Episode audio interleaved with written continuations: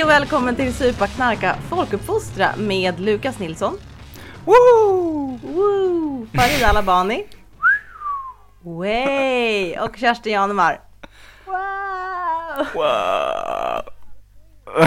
Okej, det här är alltså en podd från tankesmedjan Nocturum. Där du jobbar Farida. Och du har, vi ska göra en cliffhanger här. Ni har någonting väldigt stort på gång. Eller hur? Ja, vi, vi, pratar du om mig? Eh, ja, det är du som är Farida. Ja, just det, exakt. Ja. Eh, jag jobbar för... Men du kommer inte få berätta det nu så behöver inte ens prata. Jag tänkte först börja med liksom för att mjuka upp er för att ni verkar så på något sätt alerta båda två. eh, men att liksom, jag har ju fått lära mig att det här med kraftdjur är, kan vara viktigt för att få liksom tips på hur man ska ta sig an livet. Vissa kallar det kanske för spirit animal eller något annat spännande. Men det här kraftdjuret. Jag har blivit åtsagd då att jag ska ha örnen. Åtsagd alltså. Att örnen ska vara mitt kraftdjur, fast jag liksom aldrig känt det själv. Har ni själva liksom ett kraftdjur i er där ni hämtar kraft? Där ni, som ett djur som ni har hittat själva? Ändå sjukt att du säger örnen, för att jag hade en sån här fråga, jag gjorde- gjorde det med eh, några personer för några veckor sedan och då sa Mm. jag örnen. För Ja, att det känns, det. Jag, undrar ifall det är någon sån här norm eller ifall jag har... Nej, men det är en norm, jag tror det. Nej men jag tror typ det, man, så här, man ska vara stor och det ska flyga liksom. Och sen så ja, men det- bara betrakta liksom. Ja, så att jag sa det först och tänkte så här, och så var det några andra som var, jag tänkte också i örnen, så det var två, så var vi två örnar. Och sen så någon annan bara, men jag tänker katten, jag vill bara att någon annan ska ta hand om mig, att jag ska bara få chilla. Liksom bara, men jag vill vara katt nu, varför har jag hållit på med örn? Alltså, Nej, det men de är ju Katt verkar vara- aggressiva, jag pallar inte det. Nej men jag får vara aggressiv, men alltså så, här, så länge Jaha. andra tar hand om mig. Liksom. Och att man bara får göra sin egen grej, man får liksom vara en katt som, som bor med en snä, snäll eh, matte, eller vad säger man matte med katt? ja. Och så bara få hänga, vara utekatt och bara få äta gott och bara så här pensionerade matte, mattar, matt. Mats. Så det är min, min, det är katt tyckte jag. Katt, Nice. okej. men, ja, har- Lukas, har du något inre djur i dig? Ja, eller jag skiftar varje gång. Och jag, jag måste säga att jag, det känns ju, jag är så kränkt å dina vägnar Kerstin. Får, får man verkligen, kan, man, kan man verkligen tilldela någon annan ett kraftdjur? Men Jag vet inte heller, det är ju min mor då som har varit inne i... Aha. Det känns inte okej. de, de får väl ändå kränka en? Ja, det, Det är, hela det är ens, sant. det är så man uppfostras. Det är ju det som är en, en mors Vet att- uppgift, att det är berätta det för en vad kärlek. man är. Exakt. Veta sin plats. Eh, men vad då? Jaha. Men Nej, då men- hade du också örn eller? Nej, nej, nej, nej, nej, gud nej. Det vet jag inte, usch, jag vet inte vad jag skulle ens börja och identifiera mig som örn. Just nu så tänker jag att mitt kraftdjur är, Det är liksom där man ska hämta, det behöver inte vara typ så här, jag är som en säl, för då, det brukar jag tänka så här, jag är typ en säl, jag gillar typ att vara blöt bara. Och typ, Vara blöt och men det är typ kanske inte det jag behöver i ner. grupper, väldigt stora grupper. Ligga i grupper ja. tätt. Mm, mm, mm, mm. Ja, sånt gillar jag. Ja. Men jag menar det kan ju vara ett kraftdjur kan ju vara någonting som är liksom Typ åh jag skulle behöva vara en Jaguar. Jag skulle liksom behöva jobba på det här med att ta mig fram, nå bitet. Alltså förstår du? Någonting som di- din personlighet behöver. Ja. Ja, men just nu, ju- just nu så känner jag mig väldigt mycket, jag tror att mitt kraftdjur eller det jag liksom identifierar mig med, det är så här valfritt eh, YouTube-djur. Alltså viral, du vill vara viral. Uh, nej men lite så här, det, det är ett så här 40 sekunders klipp. Eh, och så gör djuret, ett, djur som gör någonting kul typ. Jaha, Ah, okej. jag Men då tycker tänker att jag att du är hund. Det Ja, är jag- vanligast. Ja men hund, det skulle kunna vara katt eller någonting. Det skulle kunna vara liksom tröglorig, vad fan som helst liksom. Ja. Men, men, men jag känner det är liksom, det är ungefär den attention spanen som jag har just nu i mitt liv. ja. Det är De Ja, men 40 Du sekunders bara djur som jag tidigare sett. Ja. I en hemmiljö.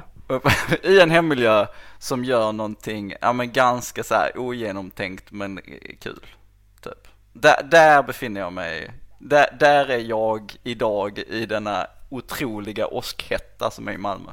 Ja men det tycker jag låter som ett trevligt sällskap. En katt och en hund. Du tittade ändå på YouTube, jag tror jag tänkte efter vi snackade våra influenceravsnitt liksom, att, men det kanske är skillnad på, på Bianca Jag, Ingrosso. jag vet inte liksom. om så här random uh, djurklipp på YouTube kan räknas som att man Det gör det. Del, delaktig i influencerkultur.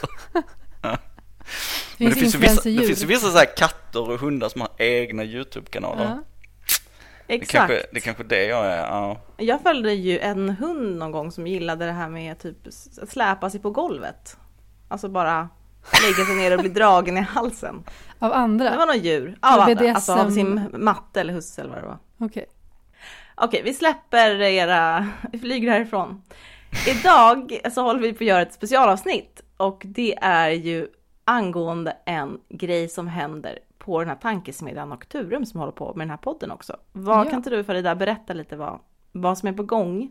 Jag kan verkligen berätta. Det är Mm. så att vi, eh, just nu när man hör den här podden så finns det en hemsida ute. Och den här hemsidan heter jobbfesten.se. Och den har vi jobbat med i några månader eh, tillsammans med några andra organisationer, tre organisationer, för att Eh, bidra till ett bättre jobbfestande i Sverige och i världen kanske. Ehm, ehm, så det är väl kort vad, vad vi håller på med. Vi vill att arbetsplatser ska bli mycket bättre på att, att eh, på att festa och att, att festen ska vara till för alla. För nu är det så att, att det arrangeras olika typer av eh, personalaktiviteter, där man gör saker tillsammans, men de är ju inte alltid så, så jädrans inkluderande. Um, och det vill vi vara med och förändra. Vad menar du med inkluderande? Alltså att det inte är... Vad Ja, nej, men, men det är ju så att alkohol är mycket någonting som vi pratar väldigt mycket om i den här podden. Den är ju alkoholen, men även droger ibland, men droger är ju ändå olagliga. Ja. I alla Mm. fall, de är ju rätt närvarande, alkoholen är ju rätt närvarande på många arbetsplatser på olika sätt. Eh, vissa arbetsplatser mer och andra eh, mycket mindre eller ingenting. Eh, och ehm, det vi ville vi prata om, eh, att det inte är bara någonting som bara ska ske. Att de här jobbfesterna eller jobb-kickoffsen, afterworksen, eh, personalavslutningar, ehm, Agneta fyller 40, liksom. Eh, alla vad de- ska hon få? vad ska Ja. hon få? Firanden, vi, fick, vi sålde den där grejen och vi har gått med vinst, vad det nu kan vara. Alla de här sakerna brukar många gånger involvera alkohol. Involvera en form av mm, champagneglas som ska eh, mötas och Mm. man vill känna att, att nu, nu är det fest, nu ja, kan vi slappna av. Men vad kommer finnas på, vad finns det om man går in där? Vad, vad, vad kan man liksom, vad det kommer finnas för verktyg för att liksom säkerställa en bra fest? Ja, det är egentligen inte en sån avancerad sida. Vi vill ju liksom sammanfatta, det är olika organisationer, både vi själva och andra, eh, som har jobbat med att belysa och också undersöka hur folk ser på alkohol i arbetslivet. Ehm, IQ har gjort väldigt mycket arbete kring det, så vi kommer också lyfta upp deras tidigare forskning och studier liksom som de har gjort, eh, där de har gjort olika opinionsmätningar för att undersöka människors syn på alkohol på arbetsplatsen. Eh, vi har tidigare, eh, Lukas kan säkert jag berätta lite mer om det, gjort en undersökning för att också få, få koll på hur viktig alkoholen är i människors liv i sociala sammanhang, hur stark alkoholnormen är eller inte är, som vi kommer vilja lyfta upp. Vi gör, det här gör vi tillsammans med en, eh, ett företag som heter Inside Out som jobbar med nyktra eh, fester, alkoholfria fester, eh, som är baserade i Göteborg men som även gör dem på fler ställen. Eh, som som ja, innan pandemin hade fester för, för, som var väldigt eh, ja, välbesökta. Um, och så gör vi det tillsammans med en organisation som heter Add Gender som jobbar med jämlikhetsarbete på arbetsplatser eh, med personalgrupper och organisationer med HR, uh, eh, HR-personal och andra för att se till att arbetsplatser är så omsorgsfulla eh, om omhändertagande av personal som möjligt och där alkoholen då har en, har en plats. Eh, att, att i alla fall fundera på men på vilket sätt eh, har, har vi en alkoholpolicy eller inte på den här arbetsplatsen? Eh, hur gör vi med våra arrangemang när vi eh, möts med varandra? Eh, så, så, så, så eh, är gender bäst på, på jämlikhetsarbete, bara, inte bara utifrån hur alkoholnormer fungerar men också hur diskrimineringar kan ske och vi vet att att eh, när vi möts på, på ett socialt sätt utanför arbete så är det andra saker som ibland kan hända. Man kanske mm, tycker att saker och ting är mer tillåtet. Det, är liksom, det sker både sexuella trakasserier och diskriminering och rasism i, kom, liksom i, ja, i, sammanhang, eh, i sådana sammanhang. Eh, och det ville vi motverka för vi vet att de här sakerna mm, går ihop eller de, de eh, eh, har med varandra att göra helt enkelt. Så det, kom, den, den, eh, det bidraget kommer Air Gender med till det här projektet. Och sen jobbar vi också med en organisation som heter eh, Movendi International som är den eh, internationella nykterhetsorganisationen som tidigare hette IOGT eh, International. Och med dem har vi jobbat eh, kring att prata om normer i stort men också eh, alkoholnormer, normen specifikt för att bli bättre på att prata om det och förstå vad, hur det faktiskt fungerar och agerar i, i våra liv och bland annat på arbetsplatser.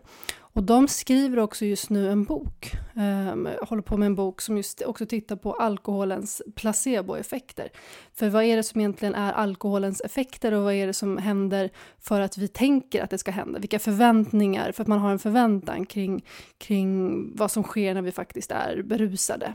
Ehm, så det är en, bok som de, de, kikar på. Och där så, så bland annat så, så, lyfter de upp lite forskning och annat kring också hur, hur fungerar faktiskt festen? Vad är en fest?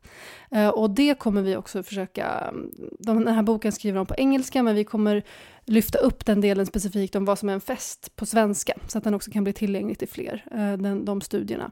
Så fler kan lära sig lite om hur det där fungerar och det, det tror jag att, att, att vi kommer prata om lite längre fram i, i podden. Ja, det kommer vi göra. Men ja. jobbfesten.se alltså, hittar Precis. man all. Och då kommer det finnas en checklista på vad man ska tänka på innan festen, under festen och efter festen. Eh, alltså efterfesten, inte själva efterfesten. Det är inte förfesten, festen och efterfesten. Det är inte förfesten, nej, verkligen inte. Why vara. not? och sen så kommer det vara lite stöd kring policies, hur man kan in, köra en, ha sin egen policy på arbetsplatsen och hur, tips på hur den kan vara så bra som möjligt. Men kul! Mm. Men hur tänker ni själva? Hur har ni mött? Har ni liksom levt i skyddade världar eller show yourself? Hur har ni haft det mellan på arbetet med liksom, hur har ni mött alkohol på arbetet? Lukas, har du gjort det? Nej men det är väl klart man har gjort i, i något sammanhang. Eh, jag har faktiskt alltid jobbat på arbetsplatser som varit ganska, mm, ganska rimliga och haft ganska bra medvetenhet kring det och liksom haft chefer som har förstått eh, det där och sådär. Så att, eh, inte så mycket liksom eh, du vet, eh, på konferenser eller på liksom kick-off eller sånt att det har varit jättemycket alkohol och sådär. Men det är klart att man stöter på det så här på afterworken och, och den typen av sammanhang. Men jag, lite fredad har jag nog ändå varit. Jag har nog haft väldigt eh, tur, eller vad man ska säga. Ja, ja. kring, det får du säga. kring vilka arbetsplatser som jag hamnat på och vilken liksom alkoholkultur som där har varit.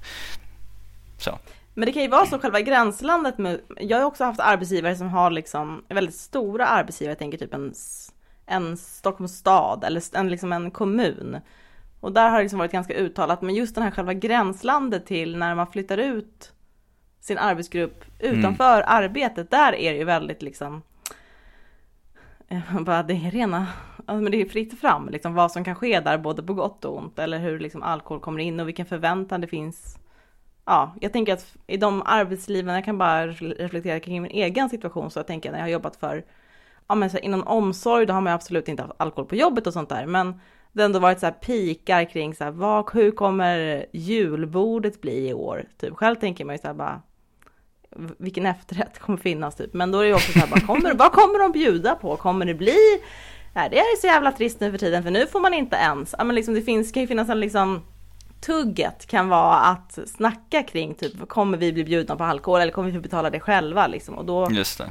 kan det också vara en speciell roll att inte liksom ta del av det på det sättet eller göra någon form av markering eller ja, jag ska köra hem säger någon så jag tar ingenting så att det, jag tycker ändå att så här ja, har ändå mött det ganska mycket, även fast mm. jag tror jag inte har varit i sådana miljöer som verkligen typ så här poppa flaskan, typ fira bra sälj, så man tänker typ mm. att det kanske får någon någon sån här privat Spotify-känsla liksom. Fast de kanske, jag har ingen aning, de kanske verkligen typ bara har rundpingis. Jag vet inte.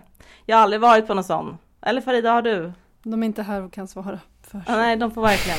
Hoppas ni har det riktigt bra där ute. Men Farida, har du också någon, vad har, har du liksom stött på alkohol? Nej, på det jag har väl lite blandat. Allt, alltså jag har jobbat både i skyddade verksamheter där det har, där det har um, inte existerat så mycket, där det har varit självklart att men vi gör andra saker ifall vi gör någonting ihop som personal efter själva um, arbetstiden eller så. Många gånger har man typ inte gjort så mycket, folk har bara dragit hem.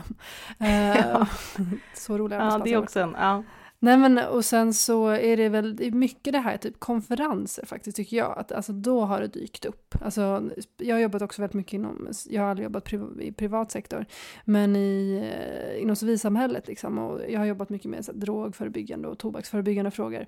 Och då har det, det är så intressant tycker jag. Så att för där har det, speciellt tobak som jag har jobbat väldigt mycket med. Där är det så att man är väldigt hård med att men det är klart ingen brukar tobak för att vi är ju emot tobak. Liksom. Men alkoholen har sett som en helt annan sak. Att det är så här, när det har varit på konferenser, man går iväg. Jag har sett liksom med, med medlemmar, styrelsemedlemmar och andra bli berusade och eh, alkoholen liksom har bjudits på ifall man ska fira någonting eller det kan vara årsmöte. Ett årsmöte till exempel en gång så, så såg jag det närvarande. Och jag har varit väldigt frågande och var, så skickade faktiskt ett mejl och bara jag förstår inte varför vi hade liksom eh, vin till, till maten på årsmötet. Jag fattar ingenting liksom egentligen. Eh, så i sådana sammanhang har det liksom känts väldigt märkligt att, att det har existerat. Men också på konferenser när man går iväg med sin arbetsplats. Men vad, vad har du fått för reaktioner då, då när du har liksom ifrågasatt det? Eh, nej men det har både varit sådär eh, att eh, men det, folk, folk ty tycker att det är skillnad på alkohol och, och tobak. Liksom. Så, som kanske personer inom nykterhetsrörelsen skulle tycka att det är skillnad på, på alkohol och tobak också, fast på ett, från sitt håll, att, att det är mer problematiskt med alkohol. Um, och att men sen har också många faktiskt, eller visst det tillfället, så backat och bara liksom, bara så här, vi ska tänka på det här, att det här, ja men man har inte tänkt på det, för det är ingen som har sagt någonting emot det. Det har bara fått fortsätta och man har bara tyckt att det har varit härligt och så här gött.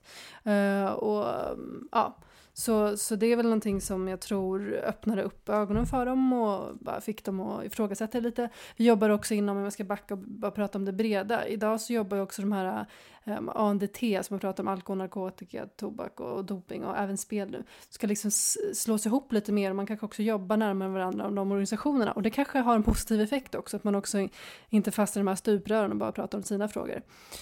Vilket som. Men sen så har jag också jobbat inom vissa sektorer. Jag bara försökt tänka på så här, har jag någonsin varit på en arbetsplats där någon har sagt så här, det här är vår alkoholpolicy, eller det här är vår alkohol och drogpolicy, så att du vet. Det har jag liksom aldrig fått höra. Inte vad jag kan minnas. Att, att eh, någon har informerat mig om det när jag började jobba eller att det kom upp på något personalmöte eller någonting sånt. Det har aldrig varit någonting. Jag har aldrig vetat vad gränsen var eller eh, hur mycket folk får konsumera eller vad som. Det har man mer förstått när man varit på plats. Att så, nu är det fest och sen så kanske det är någon lapp eller att det kanske står ja, eh, det finns alkohol man får betala för det själv för att det är någon som har tagit dit en vindunk och sen så får det självkostnadspris. Liksom att, eh, ja, sådana saker har, har hänt. Ja, men jag har också varit med om att det, just, att det nästan gränsar till liksom typ någon barverksamhet. Nej men ändå inte, men att man så här, ja vi i kommunen, vi bjuder ju inte på alkohol, men här utanför är det några som har köpt liksom ett par bibbor typ som står där, där kan man ju ta för sig liksom. Exakt. Ja men som att folk inte får ta med sig glaset över ett rep eller liksom några, några goda samariter som har liksom ställt mm, liksom upp, upp, gjort uppoffringen när det ja, offentliga inte ja, till. Ja, tog en för gäng eller för laget ja. liksom. Exakt.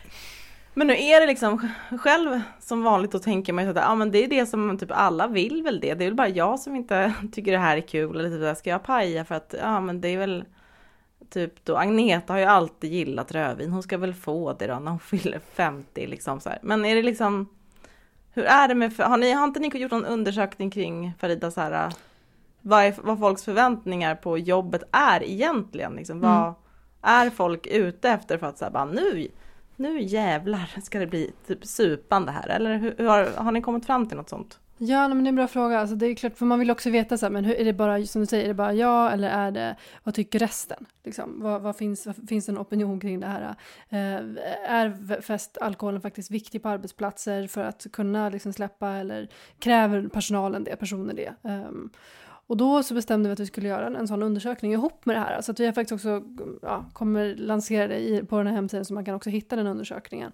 Eh, där vi ställde sju frågor. Ehm, och däribland vi ville veta men hur, hur viktig är alkoholen på, på, på arbetsplatsen?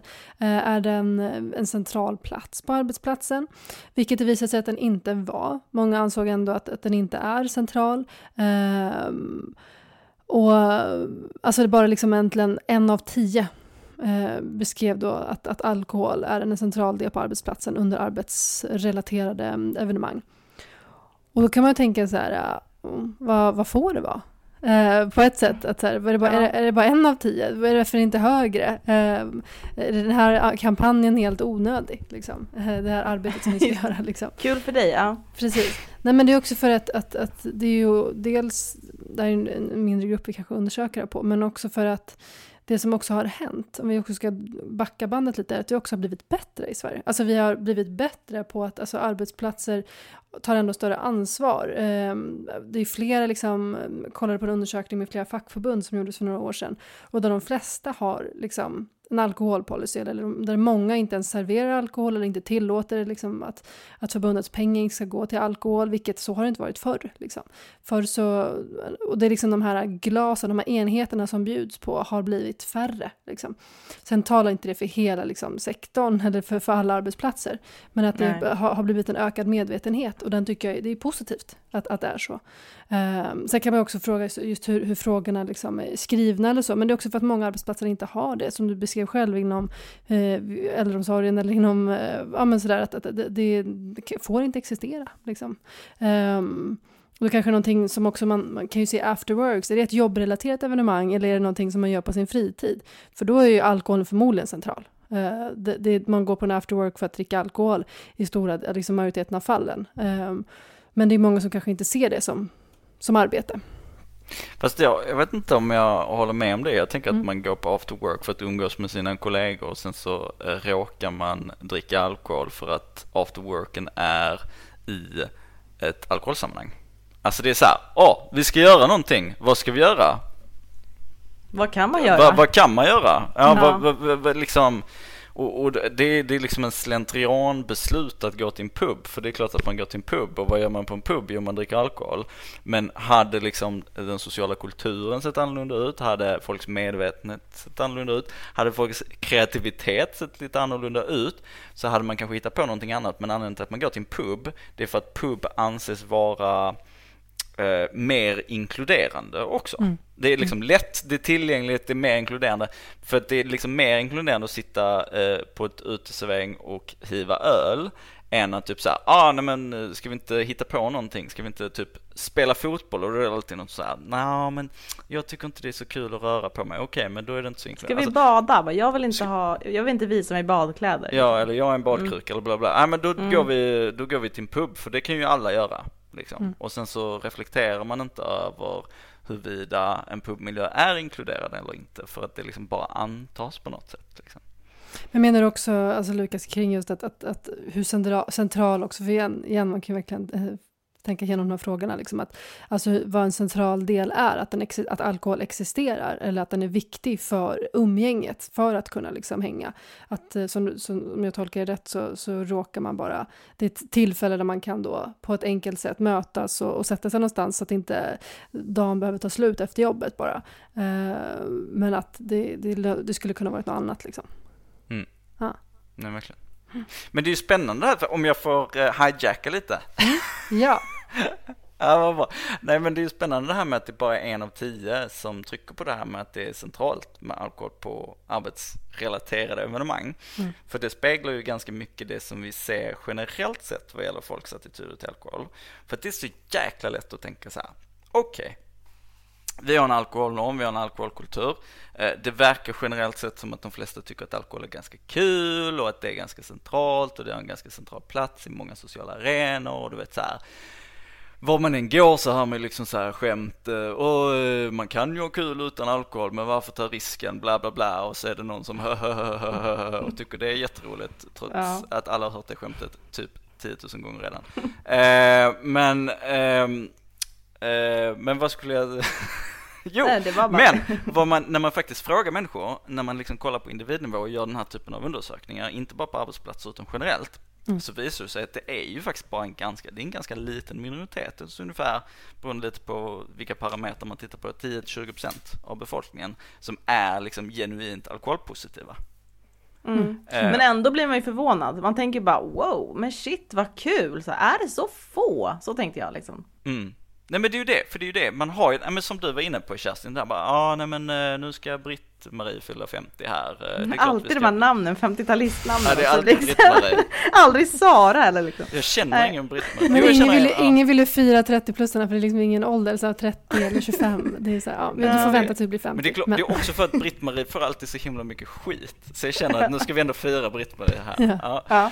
Så att Britt-Marie ska fylla 50, vi ska bjuda henne, åh hon tycker så mycket om vin, är det någon Ja. som säger. Och så bara, ja så vill man inte vara en partypooper. Och så är det liksom ingen som har reflekterat över, ja men är det någon som liksom tycker Britt-Marie faktiskt om vin eller är det liksom bara en slentrianmässig, eh, liksom att man lägger det på henne på något sätt? Normgåva liksom. Ja, här. Som med andra tillfällen. Du, du är en vit kvinna, medelålder nu, för nu passerar du 50. Du måste, du måste gilla vin. Det är liksom, det, det är del av din det är del av din so- socioekonomiska och liksom könsmässiga roll på något sätt. Mm. Ja, nej men så. Så att det, det är ju jättemycket konstigheter i det där och sen när Mm. man väl skapar på ytan så visar det sig bara, det stämmer inte alls någonstans. Mm. Men man blir också typ, man kan ju bli lite rörd av, av att folk egentligen bara vill ha kul tycker jag. För att det finns ju liksom mycket av ens egna roliga saker kan ju liksom förstöras för att folk blir för fulla eller ens börjar dricka liksom. Men egentligen har man liksom bara ett gemensamt mål och det är typ att man vill ha det lite trevligt. Man vill liksom enjoy livet på, på liksom ett sätt som, ja, är svårt att få till också, uppenbarligen. Ja, men för det, det går ihop lite. Jag tänker så här, en till av, som, som fråga som vi ställde var ju också just så här, men vad är det som är viktigt då? Som du säger, är det kul eller vad, vad, vad vill folk ha? Ja. Och då, då var en sån fråga, eh, ja men så här, eh, vad är det, varför, eh, varför kommer man på det där jobbevenemanget? Vad är det som är viktigt på ett jobbevenemang? Ifall man också får välja bland olika punkter som, som det gick att välja på, där alkohol var en av dem. Så här att på ett jobbfesten, vad, vad är det som är viktigt? Är det de sociala aktiviteterna? Är det ehm, den goda maten? Alkoholen? Är det att få flirta med kollegorna och, och sådana saker? Okej, Flirta ja. med kollegorna tyvärr hamnade väldigt långt ner, det var väldigt tråkigt. Va? Ja, Åh, det var, det var en sån, tydligen på, vi gjorde den här undersökningen med Novus och de, eh, jag vet inte om jag får säga det här men jag säger det ändå. De var väldigt eh, så här, spända på resultatet just kring det här med att flirta med kollegorna för det kanske skulle bli en sån stor, så här, tänk om det är 40% eller 50% som tycker att Ja. just flirt- flirta med kollegorna är det viktiga liksom. Är det, Eh. för, är, är det för att arbetsplatsromans är en väldigt stor grej på Novus? Så att de vill liksom bara få bekräftat att de är precis som alla Just andra? Det, det kan ju vara så. Ja, eh, Ja vad tråkigt, det är ju inte så kul med arbetsplatsromans tycker Ja, jag. Alltså det är ju superolämpligt jätteofta men väldigt kul. Mm. Kul med skilsmässor och sånt där liksom som kan hända. Ja, men det rör, rör om på ett trevligt sätt. det rör om. Vadå skilsmässa? Jaha men man behöver inte, alltså om man är gift. Man behöver inte Man berätta vad man Jag- gör på jobbet. Jag valde bara att se flörtande utifrån det positiva. Nej. Ja, jag fattar, fattar. Man behöver inte gå hela vägen. Nej, i alla fall. Så äh, jag gillar din, din approach på det här. Eh, nej men då, vad tror ni? Alltså vad tror ni folk sa? Vad var det som var viktigt? Hur, hur högt tror du alkoholen var? Vad, vad ville folk? Ja. Vi kan börja så här. Jag kan börja så här. Vad, vad är viktigt för er? Om ni får välja tre saker som, som är viktiga för er på, en, på ett jobbevenemang för att det ska kännas nice. Liksom. Vad vill ni ha? Ja, men- Tre saker. Ja men då skulle jag ju säga så här, typ gemenskap, Mm. känsla av så storhet på något sätt att man är så här, åh vi, det är liksom, det är vi. Mm. Och så här ha kul typ så att man kommer liksom lite, Eh, ja nej men gemenskap, ha kul och känsla av storhet, det skulle jag säga. Alltså jag håller med, men jag tycker också att det måste finnas något in, någon liten aktivitet som liksom absolut inte typ så här frisbeegolf två timmar, men liksom någonting som bara och sen vid den här tiden ska vi göra det här eller liksom det tycker jag är kul att det är av så man liksom inte bara behöver sitta och snacka om liksom hur ja, sitta och snacka skit om. Britt-Marie. Exakt, så Britt-Marie kan få en paus. Och få liksom bara, aha, nej men åh, jag vet inte, Purple Rain med Prince, det kunde jag. Nej men det tycker jag är kul, att det är någonting annat liksom. Ja. Eh, sen behöver inte det vara värsta grejen, men bara det bryter av i någon, Någon Ja, men aktivitet. samtidigt menar- vad sa du? Någon aktivitet liksom. Någon form av aktivitet som är väldigt low key liksom. Mm, mm. Men vad tänkte, vad, Vad tyckte folket i frågan? ja, vad tänkte, Mm. är man normal eller? Ja, men de främsta då, alltså redan, hela 74 procent tycker då att det sociala umgänget är det viktigaste med eh, jobbevenemanget. Att det är liksom en, ett tillfälle där man kan få vara social med varandra. Följt av då roliga aktiviteter, på tal, på, på tal om det du sa Yes. precis. Man vill ha en aktivitet också som känns kul. Som kanske Mm. också gör att man inte typ kommer med något fake argument att bara, jag måste passa barnet tyvärr, men hoppas ni har trevligt liksom. Ja. Eh, någonting som drar en dit kanske, tänker jag. Mm. Så det var 34 procent som lyfte upp det. Och sen då så var det tredje, det är lite du berättade kring efterrätten det här, att få äta god mat. Mm. Hela 29 procent då eh, tyckte att det var en, en viktig del av eh, jobbevenemanget. Så Men det kan käk, engagera rolig- liksom. Ja, Alltså Mat. just maten är ju så här otroligt engagerande eh, tycker jag. Alltså i alla fall på snacket. Det kan ju snackas liksom ett halvår efteråt ifall det var bra eller dålig buffé typ. nej men på vissa alltså, så här samlingar. Det är helt så här, man bara wow, jag, alltså när man kommer ut i arbetslivet man bara wow, får man mat på julafton? Eller liksom julbord, vad kul! Men då är det alltid typ så hälften som bara ja men för, förra året var det mycket bättre. Så här. Det är otroligt alltså vad man man man blir fattar bjuden inte. på rätt sätt. Britt-Marie bara, jag minns julmiddagen 1998. Ja, det då fick var... vi åka båt också typ. Ja, då, och du, det var, ja, det var fantastiskt. Ja, nej, men det där är kul alltså. Men det är, ja. Nej men det, jag tycker att det är så här, för att jag har också varit med om när folk också vet om hur mycket pengar, alltså så här också hur arbetsplatser när man får reda på det som personal att så här, de har tydligen 500 kronor per personal för liksom aktiviteter för oss liksom. Just Och nu det. har de, alltså, har de alltså lagt 500 spänn på det där äckliga julbordet. Det var så äckligt liksom. Eller så här, kan inte vi bara få de 500 spänn istället? För det hade gjort oss så mycket gladare än att vi ska äta på något så här torrt julbord. Alltså, så här, Men nästa. Novusundersökning tycker jag ändå ska vara typ att man vill höra hur viktigt är det för liksom snacket efteråt att det var bra eller dålig mat? För det, det är också sammansvetsar en grupp liksom, hur pass dåligt liksom. Att det bara var det. potatis liksom.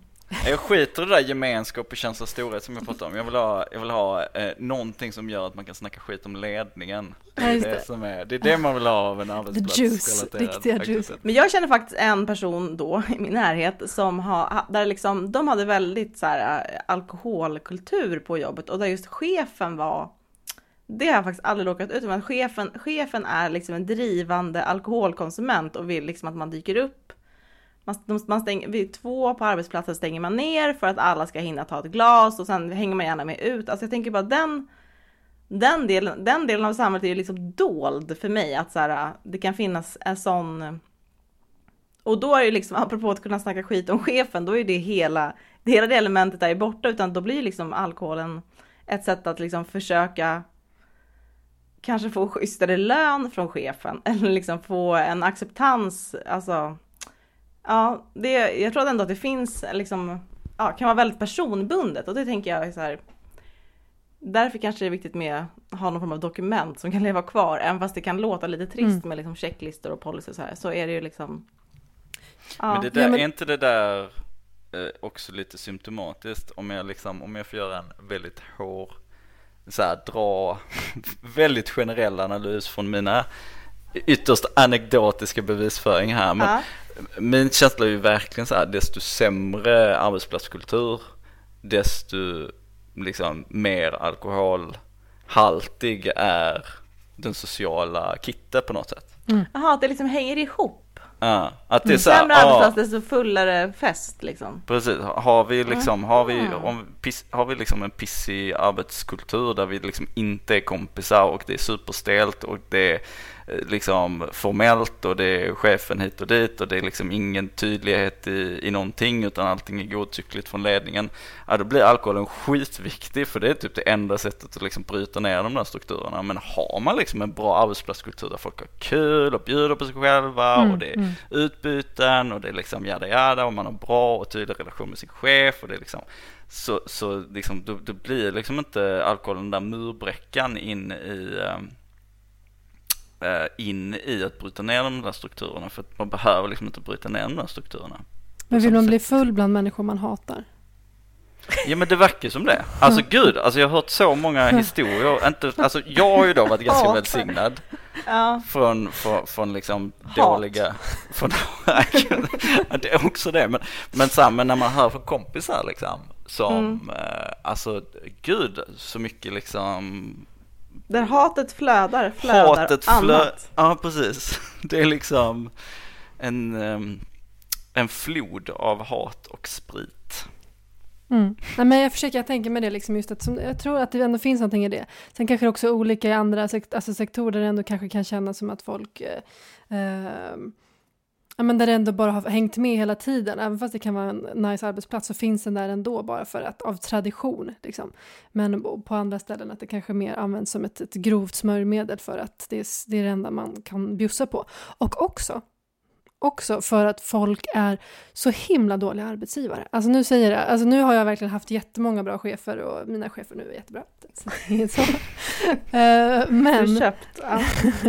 nej men det är så många som, vet du, folk har ju inte gått utbildningar kring det där. Det är som typ när man gick på universitetet och förstod att de som var ens liksom lärare hade ju ingen pedagogisk utbildning. Alltså knappt att de kanske ibland hade det på, på grundskolan.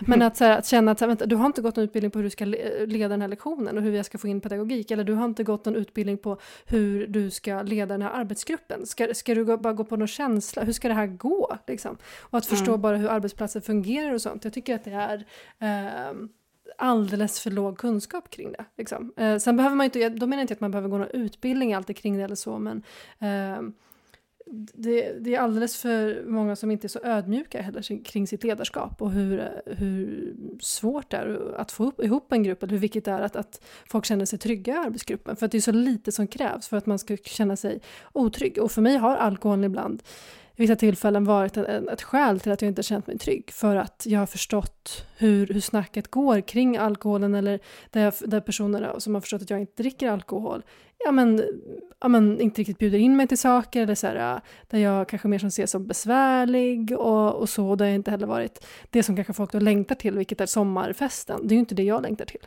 För att det finns inget för mig att längta till för att det inte är ett tillfälle som, där det kommer med aktiviteter som, som är roliga för mig. Mm. Um, så det är liksom Nej, men... egentligen så lite som krävs. Men det där med ledarskapet är ju supercentralt. Alltså jag har en kompis som jobbar på en icke namngiven organisation som för några år sedan var i blåsvädret för att de liksom hade lagt jättemycket pengar på eh, sprit och de hade fester som liksom urartade där folk blev sexuellt trakasserade, det var rasistiska liksom, påhopp, bla bla bla. Det var liksom, allting var bara så pisskultur liksom. Och sen så hamnade de i media då och så blev det så. Eh, och då eh, blev det ju liksom påbud från den centrala ledningen att vara så här. Okej, okay, ingen mer sprit. Nu, det, det är slutfestat liksom. Mm. Ingen mer sprit eh, på, på, på, på några av våra evenemang. Och det som skedde då, min kompis och jag jobbade liksom på ett regionalt kontor då. Det vad som skedde då, det var att liksom ledningen på det regionala kontoret var så här, okej, okay, satte sig liksom ner med, med kollegegruppen och bara okej okay, nu kan vi inte längre bjuda er på sprit och så här, och vi kommer inte ha de här festerna och så. Eh, men vad vi kommer göra det är att eh, eh, Lasse här, han kommer bjuda alla på en informell fest. Eh, och så liksom på något sätt gav ledningen liksom den här inform, alltså att man fortsatte med exakt samma liksom mm. pissiga kultur. Eh, men man gjorde det liksom utanför arbetstid och utan liksom den formella välsignelsen av uh, ledningen. Men ledningen gav liksom sin informella välsignelse till att det här skulle fortsätta och liksom matade in det och liksom, liksom pressade folk till att gå på de här grejerna. Mm. Och det var ju då, alltså det var ju, det var ju, min kompis var ju så här, alltså det är ju hur många människor som helst i min arbetsgrupp som är liksom typ vill inte gå på de här grejerna, känner sig jätteobekväm med att gå på de här grejerna, men ändå typ måste gå på dem typ, för att det är det som arbetsplatsen kräver på något sätt. Eh, och sen är det bara liksom, ja men cheferna blir skitfulla och börjar typ eh, tafsa på personalen och liksom, alltså jätte, jätte, jätte, jätte, jätte liksom så att ledningen, alltså ledningens ansvar i både det formella och det informella är ju liksom, det är ju A och O i det här. Mm, tänker mm. Det var också det vi ville prata om i den här kampanjen också, att just prata om eh, det här jobbfesten.se, en hemsida man kan besöka. Uh, där vi också, för först också när vi skulle göra en Novus-undersökning så var vi så här, men ska vi, fråga, ska vi ställa frågan till, till, till arbetsgivare hur, hur de anser att det här är och så liksom. Ehm, och så kom vi fram till att nej, men nej, vi ska fråga anställda, för de anställda som vet, som kan berätta mer ärligt om hur det faktiskt ser ut, en arbetsgivare som försöker kanske skönmåla och sådana saker. Um, jag tror verkligen att det ja, hade gett ett annat resultat än att bara rikta det mot eh, arbetsgivare. Däremot är det ju som du säger, vi riktar också den här kampanjen, det här arbetet mot arbetsgivarna. Både för att kanske mot anställda för att de ska känna att det finns stöd att få, att genom att här, säga att men det här materialet finns, vi kanske kan ta hjälp av det här när vi gör vårt arbete eller vår, arrangerar våra fester. Festkommittén kanske kan ta del av det här, för ofta är ju inte kanske chefen en del av festkommittén, det kanske är några kollegor och andra. Liksom. Men, eh, men arbetsgivaren har ju liksom ett, ett, ja, ett arbetsgivaransvar för att se till att folk mår bra. Uh, se till att uh, personer som, som har problem med alkohol eller liksom, som ehm, kanske också inte själva utan har det okay, omkring sig, att de får stöd. Um, men så ser det inte ut på många platser. Eh, sen kan ju många dock uppleva att, att det fungerar och att, att, att ändå det finns alkoholpolicys. Men sen hur, hur väl implementerade de är eller på vilket sätt. Hur, de är också skrivna på väldigt många, jag berättade tidigare att jag hade undersökt lite hur fackförbunden jobbar med det här eller vilka policies de har. Och de har ju alla i princip policies men de ser ju helt olika ut. Vissa har nolltolerans och andra har det. Så att det betyder inte bara för att man har en policy och att den implementeras att, att, det, eh, att det säger någonting om hur det faktiskt ser ut. Jag har ju snackat om med Viktor Watz som håller på med den här boken Frida, som mm. du snackade om tidigare. Och han håller på att skriva den här boken om just själva en mer fest, kanske inte just jobbfesten, men just så här, hur ser en fest ut? Det finns att man kan lyssna på hela den här långa, härliga intervjun med honom, eh, eh, som är ett bonusavsnitt eh, i den här podden. Det finns också ute nu. Men jag tänkte att vi ska lyssna lite på vad han har att säga och vi ska börja med den här med time-out-effekten som alkoholen sägs då ha på en fest. Eh, vi, ska, vi lyssnar på det lite snabbt. Med hjälp av alkoholen så eh, tar vi helt enkelt time-out från vardagens bekymmer och liksom all liksom vardagstristess. Jag brukar eh, i, i boken som jag skrivit då så jämför jag det lite med ehm, eh, så Pinocchios Pleasure Island eller Peter Pans Neverland. Det är väl ungefär liksom liknande, att man flyr till ställe där man slipper vara vuxen och man kan bara leka ohämmat och det finns liksom inga problem och inga bekymmer. Ja, vad, vad, vad, tänker ni liksom om den här unika effekten som ändå är kul tycker jag? Jag, jag vill liksom vara där, jag vill, va, jag vill ha time-out effekt. Själv kände jag så här att man typ ändå äh, tävlar om liksom det som ett vuxendagis. Jag, jag, jag, tycker hela den här beskrivningen påminner väldigt mycket om förskolan. Att man liksom, är det dit man bara längtar hela livet ungefär? Så kände jag efter jag hade pratat med Viktor. Vad, vad tänker ni om den här time-out-effekten? Nej, men, eh, jag tänker att det, det stämmer ju. Eller så här, och det tänker jag kanske Viktor också säger i den här intervjun, när inte jag lyssnat på den, men eh, att, att det är ju inte alkoholen som orsakar den här time-out-effekten i sin, liksom, sin fysiologiska form, eller vad man ska säga, utan det är ju alkoholens symbolvärde på något sätt. Att det är så här, okej, okay, nu är vi på det här forumet, nu, nu dricker vi, nu konsumerar vi alkohol och det innebär liksom att vi kan lämna Uh, liksom, det trista bakom det trista oss. Liksom. Bakom oss. Och det är, det, det, är ju det, det är ju det som gör att alkohol har, är liksom det här verktyget för att faktiskt skapa gemenskap och skapa liksom mötesplatser för att det signalerar en viss grej. Mm. Uh, sen så får ju alkohol också med sig jättemycket negativa grejer som gör ja. att jag skulle säga att det där att, att det, det, är inte ett jättebra verktyg om man vill skapa gemenskap på sikt men, men det är liksom en liten kort, vad heter det, en shortcut till gemenskap. Shortcut. Ja, han snackar mycket om det. Han, han, han pratar också om de här effekterna såklart då som är han delar upp dem i de goda, de onda och de fula ursäkterna som kommer med den här timeout-effekten.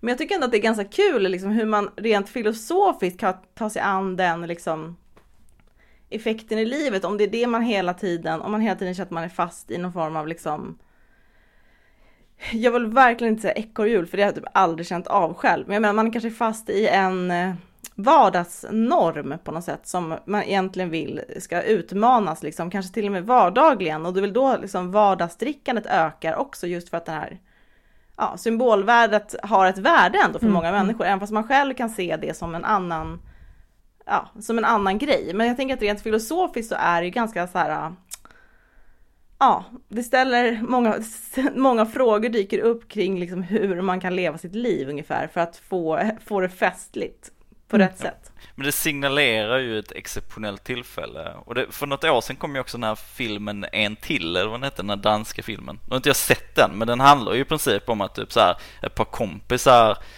går ihop och bestämmer sig för att vi ska, vi ska vara konstant fulla. Typ. Eh, För att på något sätt signalera, alltså det är ju lite så här carpe diem grej. Vi, ska, vi ska Exakt. karpa liksom. Ja, Ja. om vi är fulla varje dag, då karpar man liksom. Mm, alltså Eh. det finns, de finns, det, det citatet finns ju tryckt på väggdekaler av en anledning liksom. Ja, precis. och, och, och jag tänker att, eller så här, anledningen till att jag inte dricker alkohol är ju på något sätt för att den liksom notion eller den liksom satsen av att så här, det sättet man karpar är att nyttja en, vad som i all liksom essentlighet är en drog, är liksom ett sjukt förhållningssätt i livet. Alltså, Mm. v- alltså jag tycker genuint att det är ett sånt jävla sjukt förhållningssätt. Det att sabbar här- din carpe diem liksom. Ja men ver- verkligen att det, alltså om jag ska leva livet och jag ska villkora de bästa tillfällen i mitt liv, min möjlighet att liksom karpa, eh, ska vara villkorat en drog. Eh, vad fan säger det om mitt liv egentligen?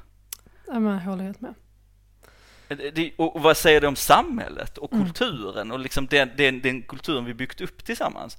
Eh, Det är ju liksom, man blir ju, man blir lite mörkrädd när man börjar tänka på saker på det sättet och så tänker man, vad fan jag är ju, ny- jag är ju på något sätt valt att inte dricka alkohol för att jag just inte vill att min förmåga att liksom njuta av livet eh, ska vara liksom begränsad till fredag och lördagskvällar på något sätt då jag inmundigar en drog. Ja, Men nu blir det här men superfilosofiskt men det var ju Nej du som, det är Kerstin som som sa är, det, det. där, det, är där man måste landa på något sätt, Ja. att man vill liksom Ja. Ja, det är mycket av saker, mycket av saker som man tror på bottnar ju att någon form av själ, liksom att man känner Jag vet inte, jag brukar tänka så här, jag vill ju liksom ha Jag vill utforska eh, Alltså för att ändå stå för liksom hippie-delen i det här. Alltså jag vill ändå Hippiefilosofin. utfor- Exakt. Eh, Liksom utforska mina sinnen utifrån liksom det jag fått på något sätt. Eh, det, det tycker jag är en stor filosofisk del att så här, jag vill liksom min time-out-effekt kommer utifrån liksom utforskande av sinnet, eh, tillgängliggörandet av sinnet i nykter tillstånd liksom, och vad som kan hända med mitt sinne. Jag vet ju att det kan, alltså oftast vet man ju att sinnet kan bli väldigt mörkt liksom, men det kan ju också bli väldigt glatt av, av eh, saker som är roligt. Eh, det var det och det- filosofiska rummet med mig. Och det är ju det, alltså jag tycker att desto mer folk tillskriver liksom alkoholen den här effekten, desto svårare uppfattar jag att de har, eh, att människor har i att hitta den här liksom, det som öppnar den här porten till att karpa eller till att liksom så här njuta av livet eller att liksom eh, utforska och, och se, se glädje i saker eller se liksom, ja men karpa helt enkelt. Det som öppnar de portarna är väldigt mycket svårare att hitta eh, utan alkohol. Alltså på något sätt, det blir ju desto, om man, om man bygger livet kring att det, det är så man har kul och det är så man har, man har socialt umgänge och sen så lyfter man bort den aspekten då är det väldigt, väldigt svårt att liksom släppa på spärrarna på andra sätt på något sätt. Ja, det låter ju sjukt moralistiskt och lite nedvärderande här. Men, eh, Mm, vad men fan, ändå det är kul väl en... alltså att, att förespråka just att släppa på spärrarna är, det tycker inte jag är så moralistiskt. Det är ju kul. Nej, men för jag, alltså det jag bara tänker på också, på tal om det Viktor säger och det, det, men det jag hör liksom lyfta upp, det är också så hur mycket vi tycker, alltså hur mycket är det egentligen som alkoholen gör och också så- som det han också försöker utforska i den här boken, hur mycket som är den föreställningen som man har om alkohol. För det är också skillnad på att vara kritisk mot alkoholnormen och alkoholkulturen. Kan man fortsätta att göra alla de här sakerna fast med någonting alkoholfritt? Eller liksom, eh, också så jag tänker på det när du säger också Kerstin, vad man vill göra, eh, alltså inte påverka sina sinnen, men samtidigt så vill ju vi eh, att äta mat är en aktivitet som många tycker om och maten gör ju någonting med oss, alltså socker och andra saker, det, påverkar oss också som vi kanske inte gör oss dock berusade, att vi, eller vi tappar liksom våra, vårt förstånd. Ibland kan ju viss mat kännas som det. Men, eh, verkligen. Men jag tänker att så här, det finns ju saker som vi gör som ändå är typ en god dryck. Att, att, att det är också en aktivitet kan det vara för man känner sig men det här var något spännande och så. Och alkoholindustrin har ju verkligen maxat den saken. Att så den här har det här innehållet och den, de pratar ju inte alltid om hur alkoholen ska berusa oss utan mer bara Nej, den här smakar så här. Det är slutstationen, jättegott liksom. Precis.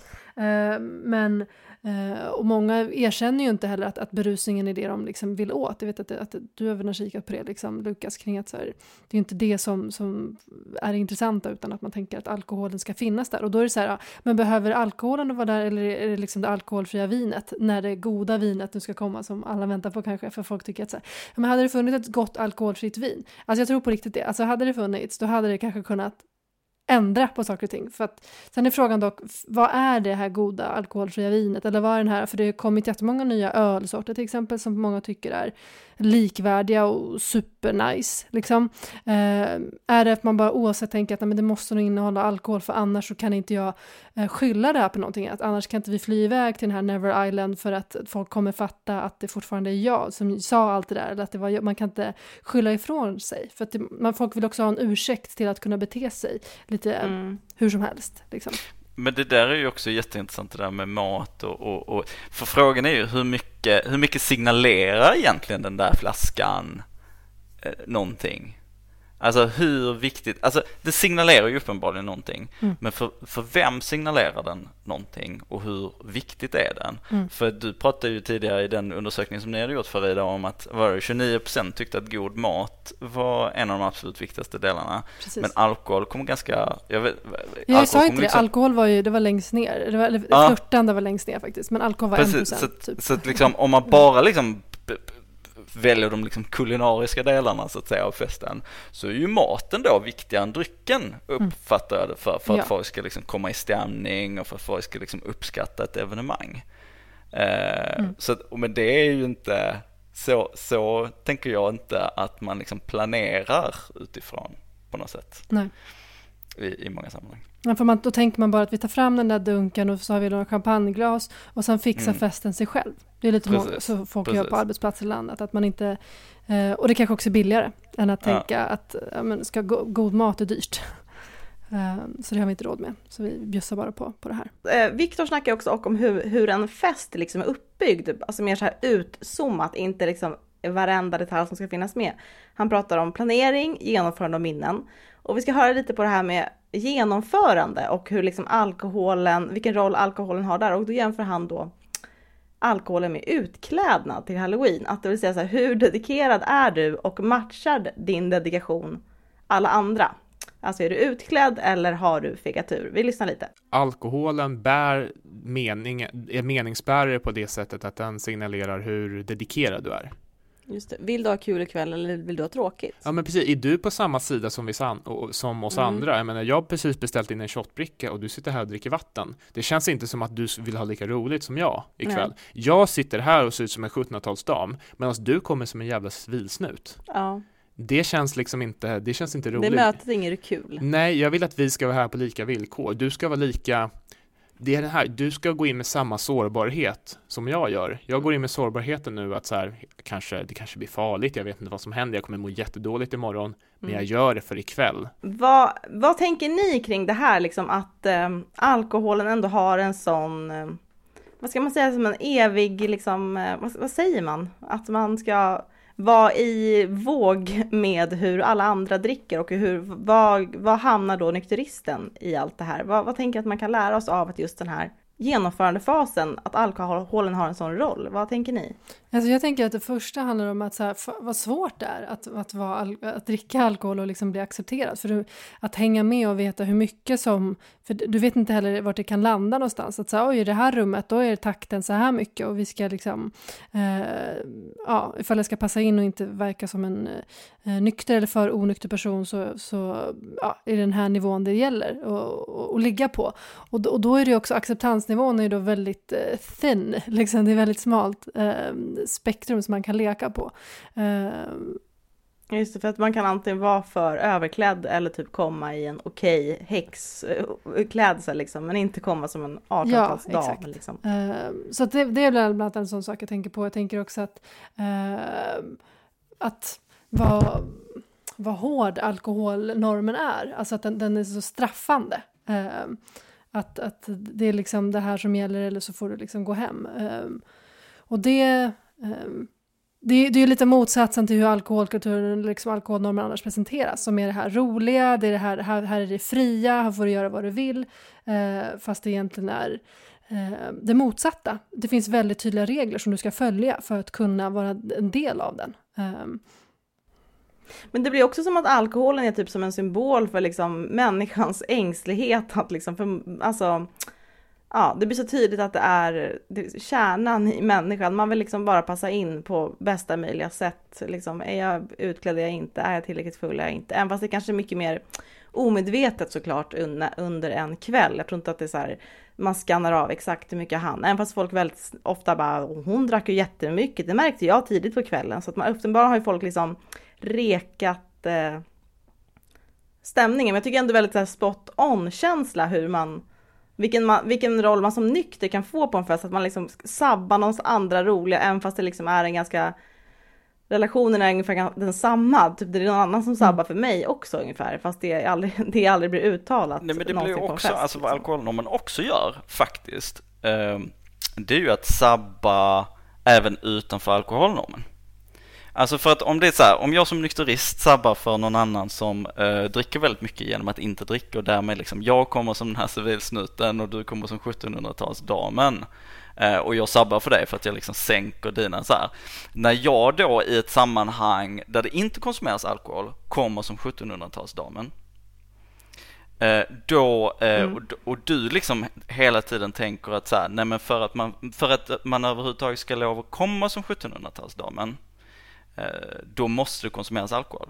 Då kommer du liksom döma mig när jag agerar ja, 1700-tals. Det här blir en 1700-talsdam. jättekonstig grej, men, men, men min poäng är, Ja. min poäng är att När, när du jag är så pass rolig. när jag bjuder på mig själv, ja. när jag går all in liksom på det sättet som man gör när man liksom går in all in på maskerad. När jag, när jag bjuder på mig själv, när jag vågar, när jag pressar, när jag liksom så i en miljö där ehm, där liksom alkoholkulturen, som är liksom utanför alkoholkulturen, då anses jag liksom märklig, konstig, eh, kufig, whatever liksom.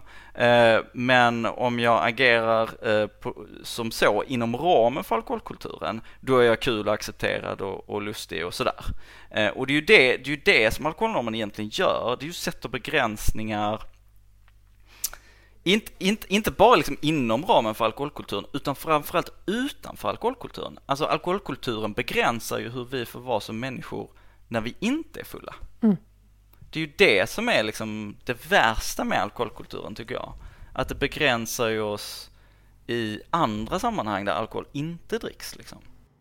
Ja, för i samhällen där det alkoholen inte eller är så, liksom både, jag tänker alltså inte även inom Sverige men även utanför Sverige, där alkoholnormen inte existerar eller, eller inte är så stor, där är ju det inte så stor skillnad på på, på olika tillfällen. Eller liksom, det kanske är tillfällen som man tänker, ja, nu är det fest och därför gör man så här, liksom, att man då får, det är musik och liksom sådana saker, men det är inte specifikt för att alkoholen är i rummet, liksom.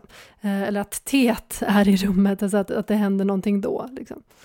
Um, och det är ju, om du, som du lägger upp det, tycker jag är väldigt intressant, just att så här, hur, hur vi är styrda i fler timmar än bara när det är jobbfest, utan också utanför. Um, mm, väldigt bra.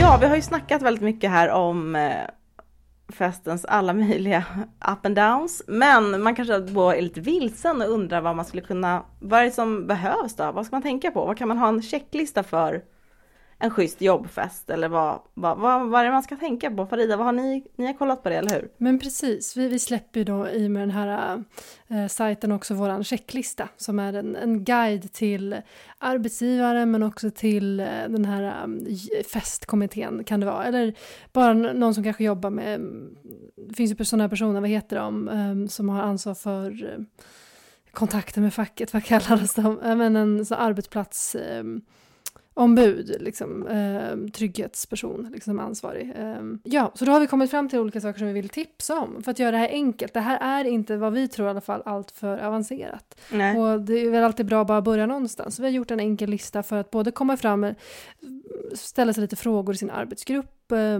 inför planeringen av olika saker, vilka saker man har diskuterat eller inte.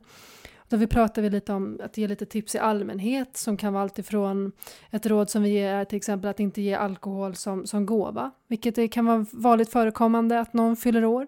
Eh, Gun-Britt eller Maj-Britt eh, fyller år och då, ska, då så får hon den här flaskan, Britt-Marie, mm, mm. och kanske till och med att hon ska gå på någon vinprovning för att det är jättetrevligt. Eh, och nej, säg nej till sånt. För vi vet ju inte heller hur folks alkoholkonsumtion ser ut eller på vilket sätt som de eh, Ja, hur, hur, efter corona kanske den här personen har slutat dricka och det kanske folk man antar att den har fortsatt eller vad som helst. Och oavsett om den har ett, ett, ett missbruk eller eh, att den eh, inte trygg med sitt alkoholbruk så spelar det kanske ingen roll. Alkoholen kanske ändå inte ska vara det som vi ger som gåva. Det finns ju massvis med andra saker som man kan ge till gåva till någon. Och då är våra tips att, att göra det istället eh, prata om vad den är intresserad av än att bara gå på det här. För alkoholen brukar oftast vara det här det enkla utan att egentligen känna en person att så här, ah, vi köper det för det funkar alltid. Mm. Eh, det är nästan lite så här filmisk, som... typ, så här, typ ja. som att ge underkläder och uh, halsband till sin tjej liksom, om, om man är kille. För då tänker man att ja, alla, alla tjejer blir glada för trosor liksom, fast man själv bara, ja, jag har det redan. Ja, eller så är mm. de jättefula och man känner så här, gud vad obekväma, det där vill inte jag ha. Kan du fråga mig vad jag vill ha istället? Jag vill typ ha ett nytt pennskrin, det är verkligen det jag har ja, längtat efter. Ja. Kan jag inte mm. få det? um, Så, så det är ett tips. En annan sak är till exempel när man arrangerar fester och gör olika saker. För det vi förespråkar, vi säger ju inte att, så här, att allting behöver eller måste vara alkoholfritt. Eh, det får gärna vara det, men om, om man nu tänker att men vi vill ha det fast på ett begränsat sätt eller vad som helst så är det många som också har som en policy att göra saker och ting på vardagar. Alltså att man inte gör det på en fredag till exempel. Så att det är en arbetsdag imorgon som man inte kan go loco på, tors, på, på, på fredagen där, utan man, mm. man har sådana här jobbevenemanget på en torsdag torsdag till mm. exempel. Uh, och så är det ändå mm, arbete igen på fredagen, uh, så att folk också ska uppföra sig lite. Uh, det kan också vara att prata om att, att inte ha ett kylskåp på arbetsplatsen med, med alkohol. Du kan gärna ha kylskåp på arbetsplatsen med, med god dryck eller så, men, men ska det verkligen vara just alkohol? För det är också ett sätt som det används för att få folk att stanna på arbetet. Som att, som att man är en snäll arbetsgivare som erbjuder alkohol. Eller, liksom, som en bonus liksom som en bonus, men det är mm. mer ett sätt också för att få eh, att sudda den här gränsen mellan vad som är arbete och inte arbete. Och en del kan tycka att det är positivt att säga, men på min arbetsplats, alltså, det är bara skönt, vi bara spelar pingis där eller gör det här och vi vet inte, men det, det är ju viktigt också att sätta gränserna på att men du jobbar bara här mellan nio och, och fem på eftermiddagen. Sen får du gå hem, eller sen ska du gå hem. Än att känna mm. att så här, nej, men man är skyldig sin arbetsgivare för någonting för att de är så snälla, för att de bjussar ju på mat på lunchen. Mm. Det finns en kyl med sprit och det är liksom roligt jämfört med andra människor så är det inte alls på samma sätt. Eh, det, det är ett sätt som man då kan bli lurad skulle jag säga till, till att arbeta mer. Och, att, att, att forts- och också konsumera alkohol på arbetsplatsen efter att man har. Eh, och också mycket tidigare än vad kanske folk annars skulle ha gjort, vilket gör att alkoholkonsumtionen blir väldigt mycket på en dag. Man fortsätter sen mot kvällen och har börjat redan vid tre, för man tänker att äh, det är ändå onsdag och sen är det, mm. ett, äh, det är ändå snart fredag mm. och, så, och så tar man den där från kylen och det är accepterat. Uh, sen pratar vi också lite om tips utifrån så här, men vad, vad chefens ansvar är, för chefen har som sagt, ganska många olika ansvarsområden till eh, uh, att se till att det finns policies, till att se till att uh, de anställda har det tryggt. Uh, vi pratar också om, om hur vi ser till vad vi ska tänka på innan vi arrangerar någonting och sen under vi arrangerar någonting och sen efter vi arrangerar någonting. Och då är det både det här med, okej, okay, ska, ska vi Ska, ska det liksom prompt finnas alkohol så kan man ju ställa sig frågan, behöver det vara den som, som finns eh, serverad eller som är framme? Eller är kan, centrum, kan man ha, liksom. Precis, kan man ha det mm. alkoholfria framme? Och sen så vill man ha eh, den alkoholhaltiga eh, champagnen, då, men då får man gå bort dit och hämta den.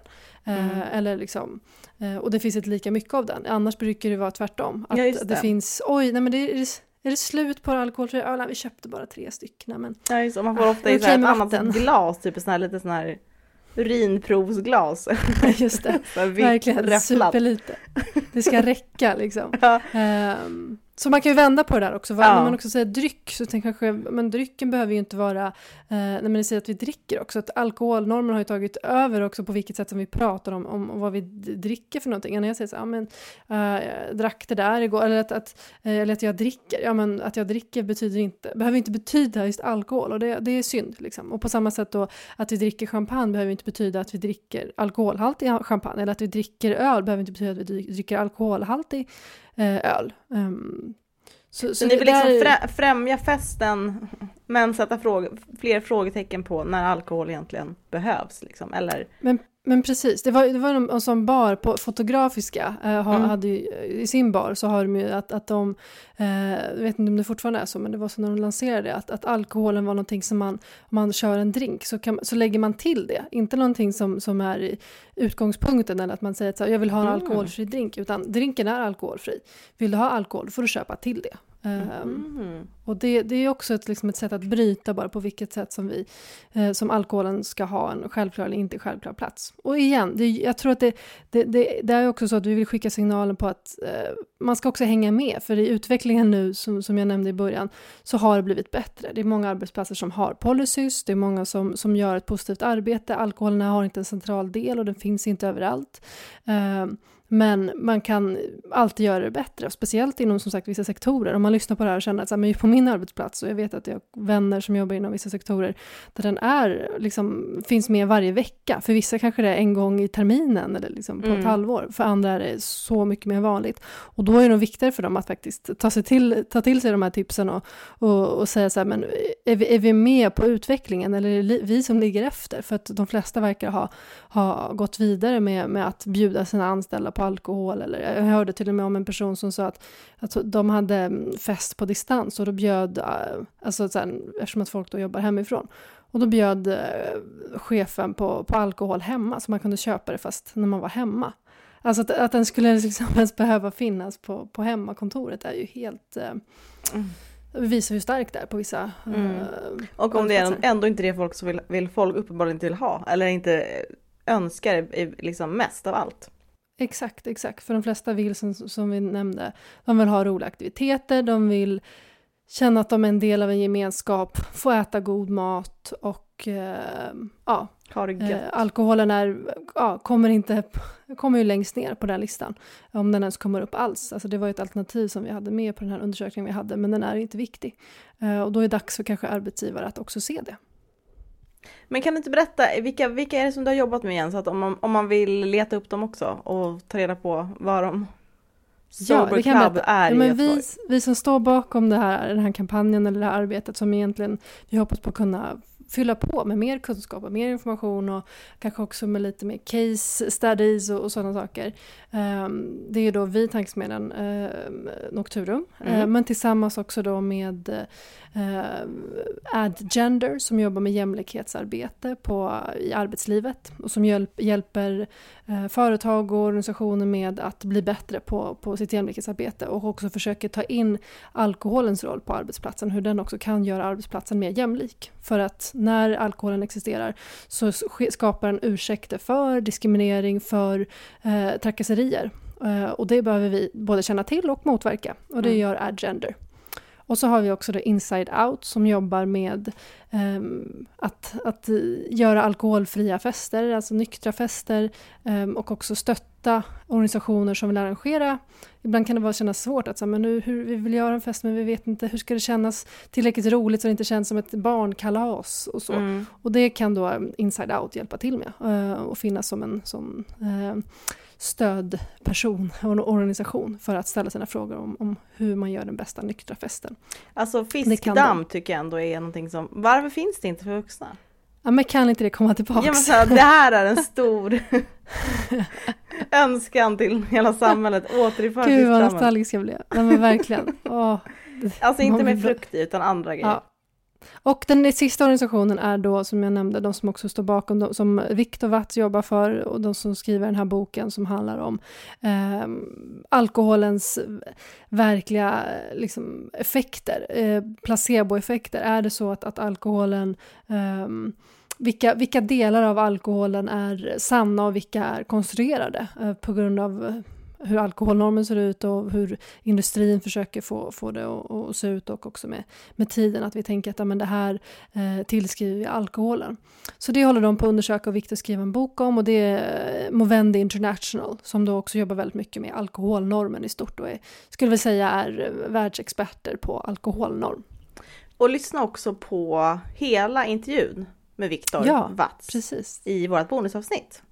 Jättekul. Jag tror det, ja, den eh, grottar sig in lite mer på vad, som, vad, vad gör festen, vad, vad, vad betyder en fest och vad är det som, vilka komponenter. Eh, så man kanske också kan eh, översätta det till att om man ska arrangera någon alkoholfri fest, att ta de delarna som alkoholen kanske annars skulle ha gett och göra dem nyktra. Okej, men hörni, det var allt för oss idag. Vi hörs nästa avsnitt. Hej då! Hej då! Hej då! Tack för idag!